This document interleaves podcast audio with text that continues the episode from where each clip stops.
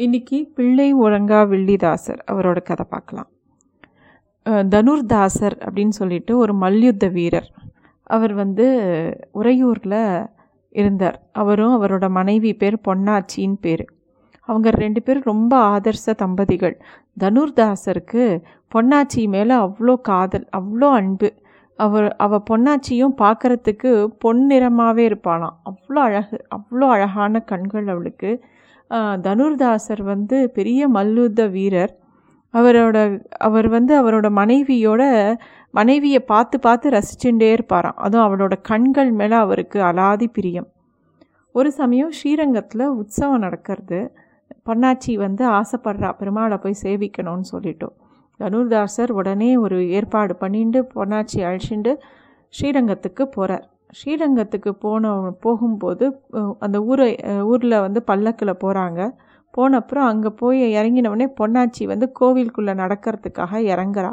இறங்கி கோவிலுக்குள்ளே போகும்போது தனுர்தாசர் வந்து வெயில் ரொம்ப இருக்குது அவள் மேலே வெயில் படக்கூடாதுன்னு ஒரு கொடையும் அவள் கால் வந்து தரையில் படும்போது தன்னோட மேல் துண்டை கீழே விரித்து அவளை நடக்க சொல்கிறார் இந்த மாதிரி அவர் வந்து வேறு யாரையுமே பார்க்கல. இந்த ஊர் உலகம் என்ன நினைக்கும்? எல்லாரும் வந்து என்னடா ஒரு பொண்டாட்டியை இவ்வளோ தாங்குவாங்களா? ஒரு மனைவி இவ்வளோ தாங்குவாங்களான்னு எல்லாரும் ஆச்சரியப்பட்டு பார்த்தாலும் இவருக்கு வந்து அவ மேலே இருக்கிற அன்பு எல்லாத்தையும் மறைக்கிறது. அவளுக்கு அவருக்கு வந்து அவரோட எல்லாமே வந்து பொன்னாச்சி தான். இந்த மாதிரி அவர் வந்து அந்த கோவிலுக்குள்ளே பொன்னாச்சியை அழைச்சின்னு போகிறார் அப்போ ராமானுஜர் அந்த வழியாக பெருமாளை சேவிக்க உள்ளே வரார் வரும்போது இந்த மாதிரி ஒரு காட்சியை பார்த்து ராமானுஜர் ஒரு நிமிஷம் ஆச்சரியப்பட்டு போயிடுறார். என்ன ஒரு அன்பு என்ன ஒரு அன்பு இருந்தால் இந்த மாதிரி தன்னோட மேல் துண்டை தரையில் போட்டு ஒரு பெண்ணை அதில் நடக்க வைக்க முடியும்? ராமானுஜர் இது யாருன்னு விசாரிக்கிறார். எல்லாரும் இந்த மாதிரி அவர் ஒரு பெரிய மல்லுத்த வீரர் தனுர்தாசர் அப்படின்னு சொல்கிறார் உடனே ராமானுஜருக்கு அவரை சந்திக்கணும்னு ரொம்ப ஆசை வருது. உடனே வந்து சொல்லி அனுப்புகிறார் இந்த தனுர்தாசரை என்னை வந்து ஆசிரமத்தில் வந்து பார்க்க சொல்லு அப்படின்னு சொல்லி சொல்கிறார் தனுர்தாசரை அன்னைக்கு வந்து அந்த விஷயம் தனுர்தாசரை அடையிறது. அன்னைக்கு ராத்திரி அவர் வந்து ராமானுஜரை அவரோட ஆசிரமத்தில் போய் சேவிக்கிறார். ராமானுஜர் கேட்குறார் நீ எப்படி இந்த மாதிரி நான் இன்னைக்கு காலம்பரம் உன்னை கோவிலில் உற்சவத்தில் பார்த்தேன். பெருமாளை கூட பார்க்காம நீ உன்னோட மனைவியே பார்த்துட்டு இருந்த. அதுவும் அவள் நடந்து வரும்போது மேல் துண்டை கீழே போட்டு அவளை நடக்க வைக்கிற ஏன் அப்படின்னு கேட்குறார் அவர் சொல்கிறார் எனக்கு என் மனைவினா ரொம்ப பிடிக்கும். அதுவும் அவள் கண்களை ரொம்ப பிடிக்கும். அது வந்து இந்த வே- வந்து எந்த விதத்துலேயும் வேறு எந்த விஷயமும் அவளை பாதிக்கக்கூடாதுன்னு நான் அவளை கவனமாக பார்த்துப்பேன். அதுவும் இந்த வெயில் காலத்தில் அந்த வெயில் அவள் கண்ணில் பட்டு அவள் கண்ணு கண்ணுக்கு ஏதாவது நடந்துருமோன்னு எனக்கு வருத்தம். அதனால நான் அவளை பத்திரமா பார்த்துக்கிறேன். எனக்கு அவள் மேலே அவ்வளோ அன்பு. இதை சொல்கிறதுல எனக்கு ஒன்றும் கூச்சம் இல்லை அப்படிங்கிறார். ராமானுஜர் கேட்குறார் உன் அன்பை பார்த்து நான் ரொம்ப ஆச்சரியப்படுறேன். இப்பேற்பட்ட அன்பை வந்து நான் உனக்கு இன்னும் ஒரு அழகான கண்ணை காமிச்சாலோ உனக்கு இதை விட அழகான ஒரு சொரூபத்தை காமிச்சா உன்னோட மனசு என்ன பண்ணும்? அப்படின்னு கேட்குறார். இதை விட அழகாக ஒன்று இருக்கவே முடியாது அப்படிங்கிறார்.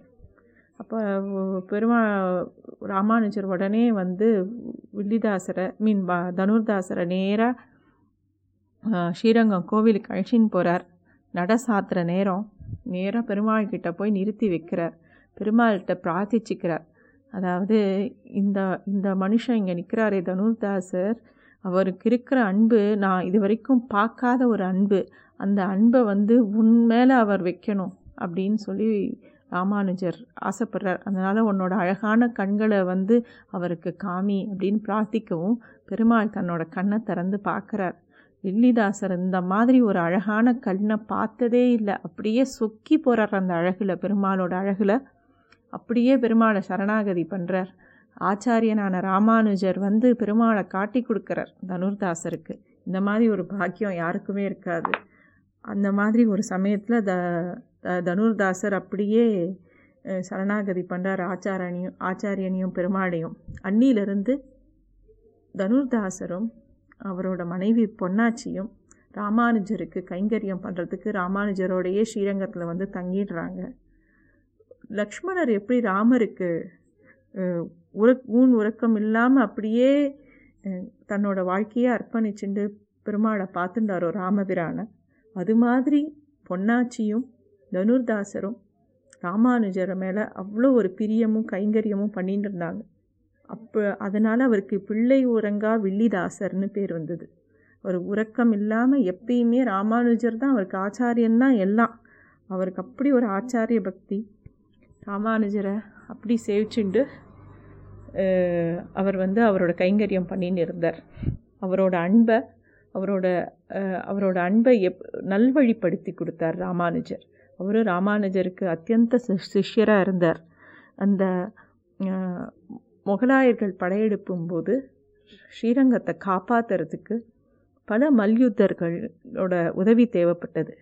அந்த மல்யுத்தர்களெல்லாம் தயார் பண்ணுறதுக்கு ராமானுஜர் இந்த பிள்ளை உரங்கா வில்லிதாசரை தான் நியமித்தார் நிறைய பேரை வந்து ட்ரெயின் பண்ணி அந்த கலகத்தும் போது பெருமாளை காப்பாற்றுறதுக்கு நிறைய பிளானிங்லாம் வந்து இந்த வில்லிதாசர் மூலமாக தான் ராமானுஜர் செயல்படுத்தினார்.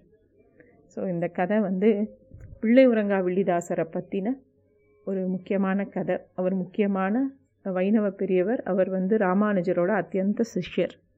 தேங்க்யூ